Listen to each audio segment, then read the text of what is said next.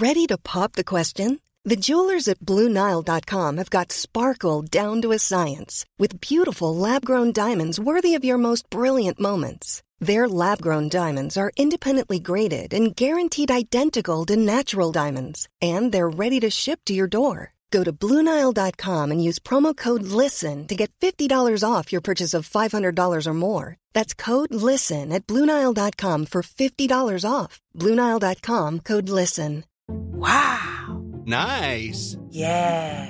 What you're hearing are the sounds of people everywhere putting on Bombas socks, underwear, and T-shirts made from absurdly soft materials that feel like plush clouds. Yeah, that plush. And the best part? For every item you purchase, Bombas donates another to someone facing homelessness. Bombas, big comfort for everyone. Go to bombas.com slash ACAST and use code ACAST for twenty percent off your first purchase. That's bombas.com slash ACAST, code ACAST.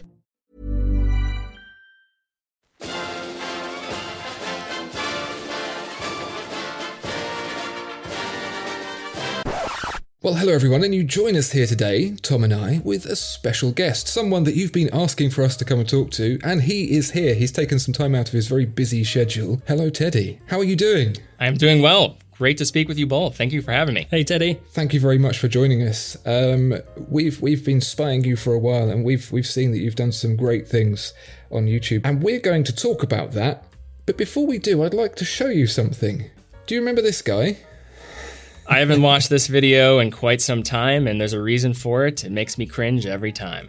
Here we go. We're going to watch a little bit because I have to, uh, you know, if this is a bit of a tete-a-tete, I'm going to have to break down some of your barriers, put you in a weak spot, and then we can then we can carry on talking. I'm glad so nobody can see my face cringing, but here we go. Here we go. What is going on, everybody? My name is Teddy Baldassarre, and today we are going to be going through my watch collection. So first off, I have to address this. I understand that the watch community gets a bad rap with all the snobbery that takes place. It can come off really pretentious right now to be making a video about a watch collection. I get that, but over the last twelve months, I have absolutely developed a love, a passion, and what some would say a sickness for watches. It's probably an appropriate way to put it, uh, but really have fallen in love with these things. And I wanted to just share my journey, share what I have amassed as a collection. Of course, there's been a lot of mistakes. Collection is no way set in stone in any way. I'm gonna continue to iterate and make changes to it. I'm imagining consolidate in the near future. However, I wanted to share it with you guys, and I am coming from oh, a man. stance that is not... Well, my immediate reaction to that is, aside from a little extra facial hair between now and then... That's right. That, that's a very slick performance. That is a very, very slick performance. What is your background before doing this stuff? twenty seventeen, you were just getting into watches, mm-hmm. but you were already someone who was comfortable in front of the camera. How did you get there? I don't know if it's comfortable. I'm looking at my posture there, and I'm pretty hunched over. I think I called my wrist feminine, and people were calling me out in the comments. It was it was a mess in a lot of ways. But at that time, I, my my background was I had some video backgrounds. I worked in digital marketing for some time, um, and that was always an interest of mine too. YouTube also, just have always loved YouTube. I remember coming back home from high school, and instead of doing my homework, I'd watch YouTube videos. So I, I knew the platform quite well. And at that moment, what I really liked was seeing people's collections. I loved seeing how it was an expression of who they were. And I'm like, hey, I'm going to throw my hat in the ring. Because at that time, I always liked watches growing up. But before, it really infected me in that last like the twelve to eighteen months before that, where I started actually spending money. So I felt like that was a reason to say like, oh, I'm a collector now, right? Because I'm spending more money. I'm taking this more seriously. And I wanted to just document my journey and put a video out there. But the vi- video production background was definitely there from the beginning. I wouldn't say this is great, but compared to what was going on in twenty seventeen watch community, I mean, I don't think B-roll existed back then. No, I don't think it did. I think it was, if if I recall back then, it was a one take thing with a guy kind of holding a camera and a watch trying to balance the two together. Uh, so it, it, it, it was a really, um, really took the industry and the community by surprise, I think. And I also think what you said at the beginning of that video still stands very much true today. Hmm. It, for me, talking to people who don't know about watches, talking about watches feels like something you don't, it's hard because you're wearing something that's worth several thousand dollars on your wrist, if not more. Um, you mentioned in the video that you've been getting in uh, into watches over the last twelve months. Mm-hmm. How did that happen? So I was always into watches growing up. I mean, I had my Timex and G-Shocks, uh, but I think there's a few reasons why it happened. One is just who I am as a person. I am a very curious guy. So I feel alive when I can find something that keeps me interested. And watches were one of those things. I was just stumbling into it. I was, at that point, I was starting my professional career, and I'm, I'm like, how can I, you know, invest in myself, and how can I, you know, maybe help my, my clothes and all of this. And then I got further fascinated with watches at that point because I actually had some money to actually throw at it for the first time. And I also was just fascinated with the history, the individual expression of it all, and just went down the uh, rabbit hole that it is and fell in love with it. And it's kept me interested at this point. I mean, there's very few things where you can say, I am learning something new every day. And I still can say that even now. So that was really my f- fall into it. I think the other thing that was really interesting though too is I, there was like some subliminal messages that I was getting when I was younger from my father. He's not a big watch collector at all. He was not the reason why I got into watches fully. Uh, but there was this one watch that I was um, told about. It was my great grandfather's watch. He was, he emigrated from Italy. And he's who I'm named after. I actually have a whole video on my channel about this. It's still probably one of my favorite videos, despite the views. And he, you know, came over from Italy during a time where, uh, you know, being, you know, he wanted to be an American. He, he started his family at eleven children, but of those eleven children, there's only one grandchild that was a boy from that could pass on the family name, and that was my father. And he was gifted this watch in the late nineteen fifties from all the grandchildren. And my father was given that watch, who I'm also named after. And it became almost like this baptism for him, where he like changed his name to reflect, uh, you know, Carl Baldassarre was his name. And I'm also named after my father. So Teddy's actually not my real name, as some people know that follow the channel. And I was gifted that watch after I started my career in watches. My my dad's like, hey, it's time to give you this. So it was almost this, you know, connecting the dots backwards also. I mean, it wasn't just one thing, as this, you know, typically goes. Nice. It's quite an eclectic collection you've got there, Teddy, actually, as I'm, we're watching this video. Have you still got many of those pieces? Have you hung on to any of those? Some of them, yes, but not, I would say majority are passed on. Some some are with my, I, I've gifted a lot of my watches away to people that I like too. Like I haven't just sold my watches. I actually like now see it as an opportunity to get other people interested in it. So I've given my brother a couple of watches. Um, I sold them my Rolex because I'm not that nice of a brother, but you know, I like to try to find those opportunities. Like my cousin has my Zen now. It's it's just a fun way to, you know, figure if, how you can pass that along. Oh, I like that. That's that's a nice idea. Isn't that what drug dealers do? The first bit's free. Yeah.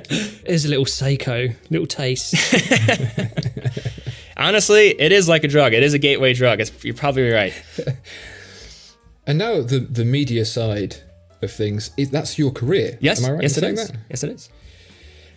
At what point did you think that was going to be viable? Well, I mean, there's two facets to it now. I mean, there's the retail side, which is how our business operates now. Um, but it was probably twenty nineteen. You know, I remember I didn't even put on AdSense in like twenty eighteen because I'm like, oh, you can't. It's gonna be, it's gonna be nothing. You know, you can't do anything with that. And then I turned it on. I'm like, wait, there's something here.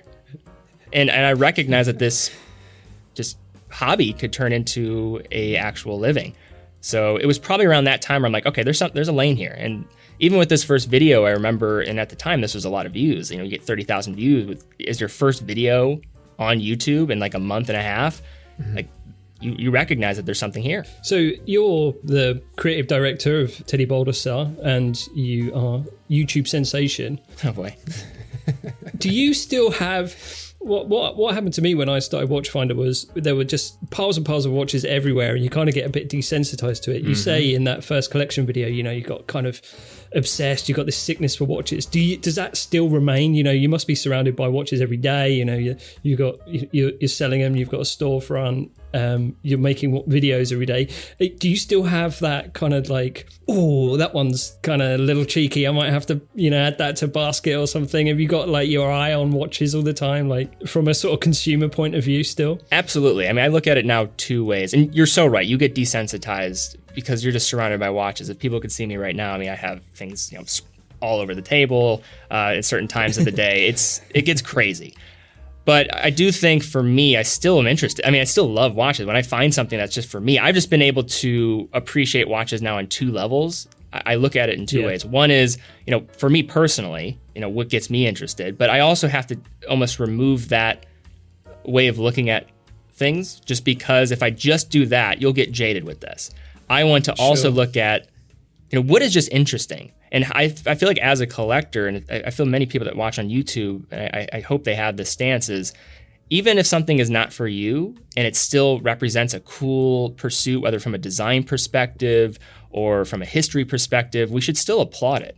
And note that that is that should be encouraged. So that's what I also try to keep in mind is even if I can't personally enjoy something, is there still reason to be excited for other people, especially because I interact with so many people that are in their watch journey and they're tr- they're they're excited about that, you know? And another thing I will also say is where you can find satisfaction from this hobby and not always be in the position to acquire, because that is the weird like dopamine high that people have, like I'm in I'm in the hunt. I'm ready to buy, where you can just yeah. sit back and actually relax and appreciate what you have in your collection.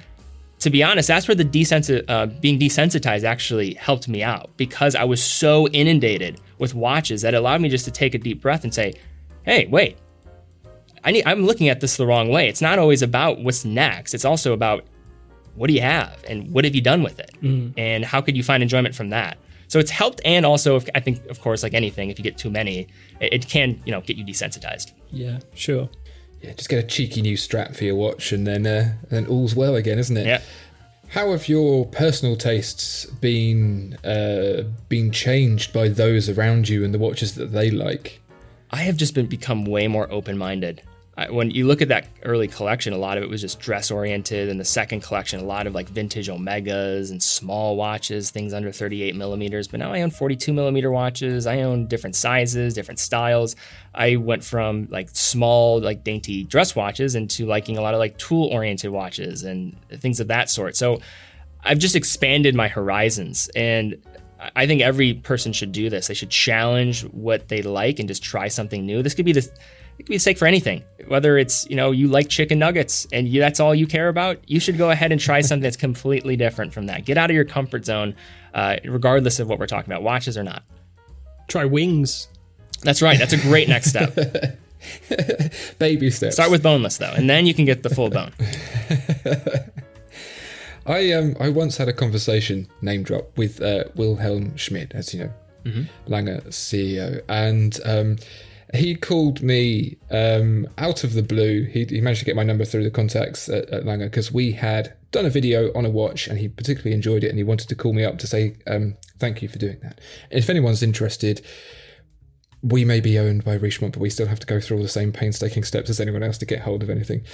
Um, and uh, I had a half an hour conversation with him. Five minutes was to talk about the video, and the rest of the conversation was him saying, do you know how cheap you can get an Audemars Piguet?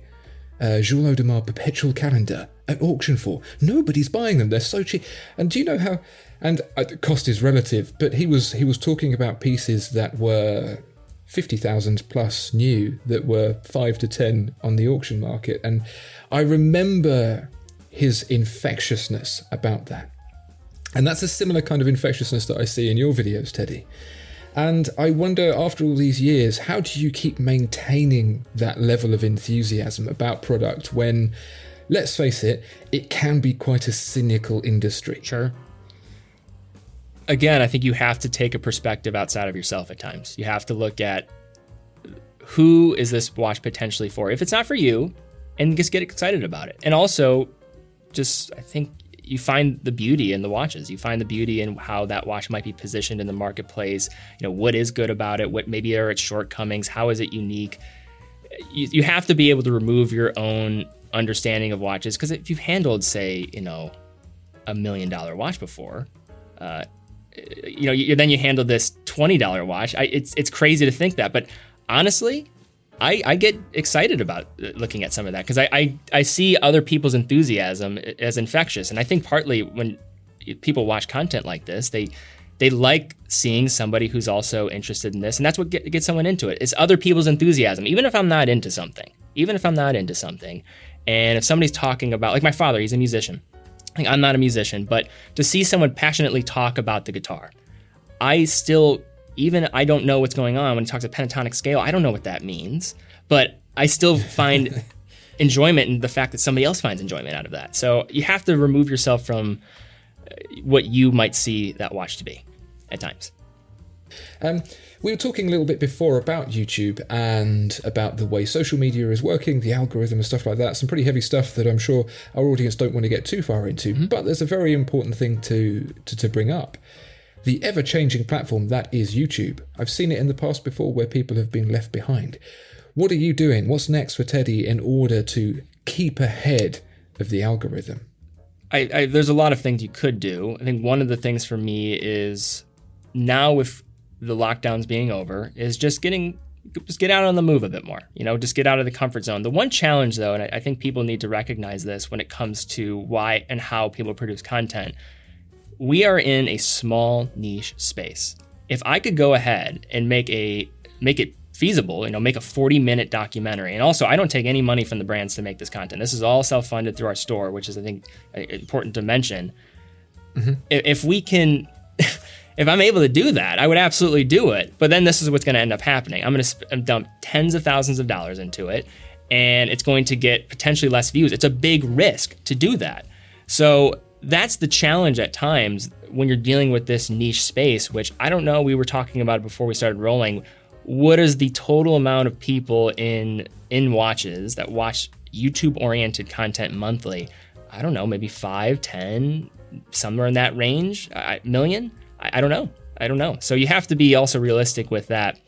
But I think for me, the it's the double-edged sword of what we've been able to build with, around, you know, just Teddy Baldassarre is it's there's there's twelve. I mean, there's a team working on this, and then there's also, of course, me, who's the only person on the content side.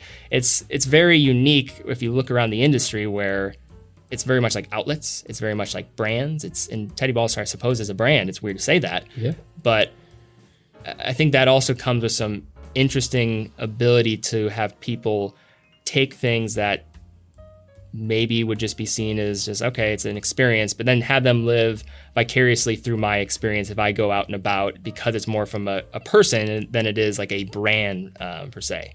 So I think that's probably what a lot of what we're going to be focusing on mostly. We've, we're posting three videos a week uh, as of right now, and I think that's a for us, a comfortable state where if I don't want to oversaturate. I want to keep a, a certain standard of quality.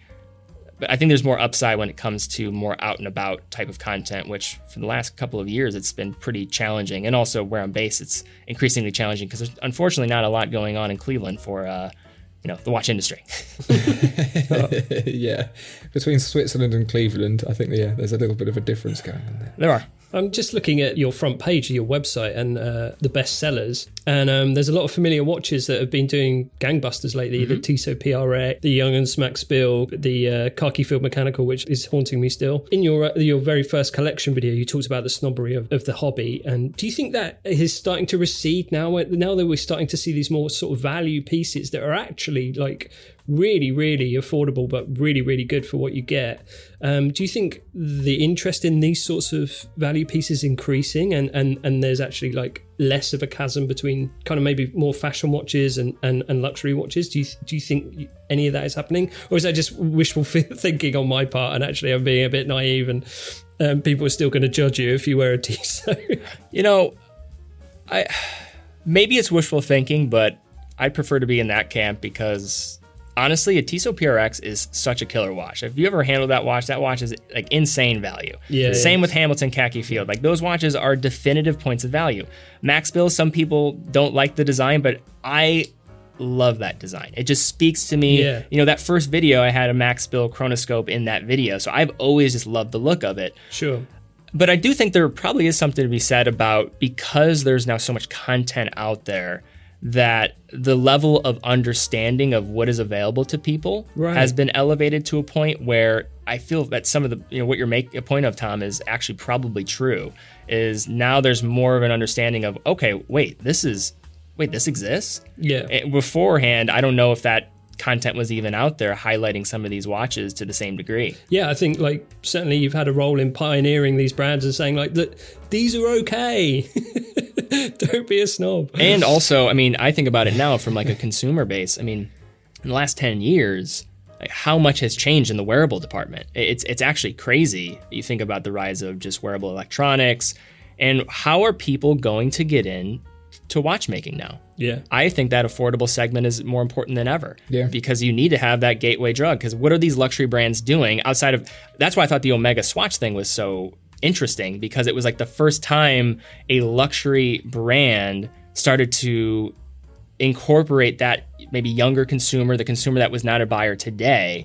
Whether or not you like the watches or not, I'm just going to put that aside. But that's a very interesting case study to monitor, I think, for the future. Um, and I think that's also maybe a, an example of your point being true, Tom. Maybe there is something there with that. Yeah, I meant to mention the, the MoonSwatch in my question. Yeah, that, it, it's definitely an indicator of an appetite, I think, for for more affordable pieces. Uh, uh, last question, because I appreciate we've taken up a lot of your time. Uh, thank you very much. Oh, I'm having fun. This is great. Don't think too hard about it. Say whatever is on the tip of your tongue. You've got a few thousand dollars to spend. It's it's a watch for someone who is like, what watch should I get for a few thousand dollars? What do you recommend? Value-wise, I would look at brands at three thousand bucks.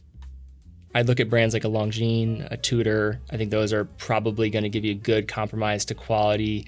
Uh, and then also with, you know, heritage, prestige, I think they'll have something there, whether you're the Tudor buyer, you have the Rolex connection, which some people might find fascinating. Uh, Longines has some of their own proprietary movements that they're working on with E T A to, to make, and I think they're well positioned, great history. I'm wearing a sector dial right now, so I, I'll put I'll put the put those as some recommendations. But there's so many interesting brands. Like I'm working on a, a video of a, like a cool independent brand right now, like Louis Erard, which I think is like a really interesting, just independent yep. offering under five thousand dollars. So it really just depends on what you like. I love Zen too. Zen is a great brand. Uh, if you wanted to go for like their U fifty tegumented case, like there's so many different offerings, but I would say the safest choice is probably Longines and Tudor. And you look at the market and, you know, what are the best selling brands in that segment? It seems to be like those are probably some of the safer options. Um, dear audience, uh, viewer and listener, if you ever want to know if someone is truly a watch enthusiast, ask them to pick one watch and they'll give you five. That's right. Thank you so much, Teddy, um, for your time. Uh, really, really good to speak to you.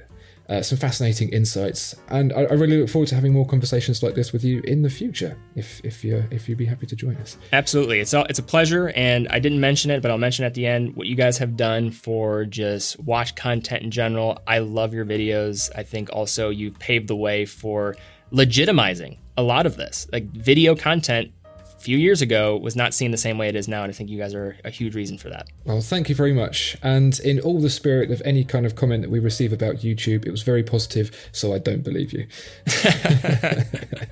Thank you very, very much. Uh, and thank you all for listening as well. Please do like, comment, and subscribe and all that good stuff. Thank you, Tom, also for joining us. And we will see you next time. Bye-bye, everyone. Bye. All right.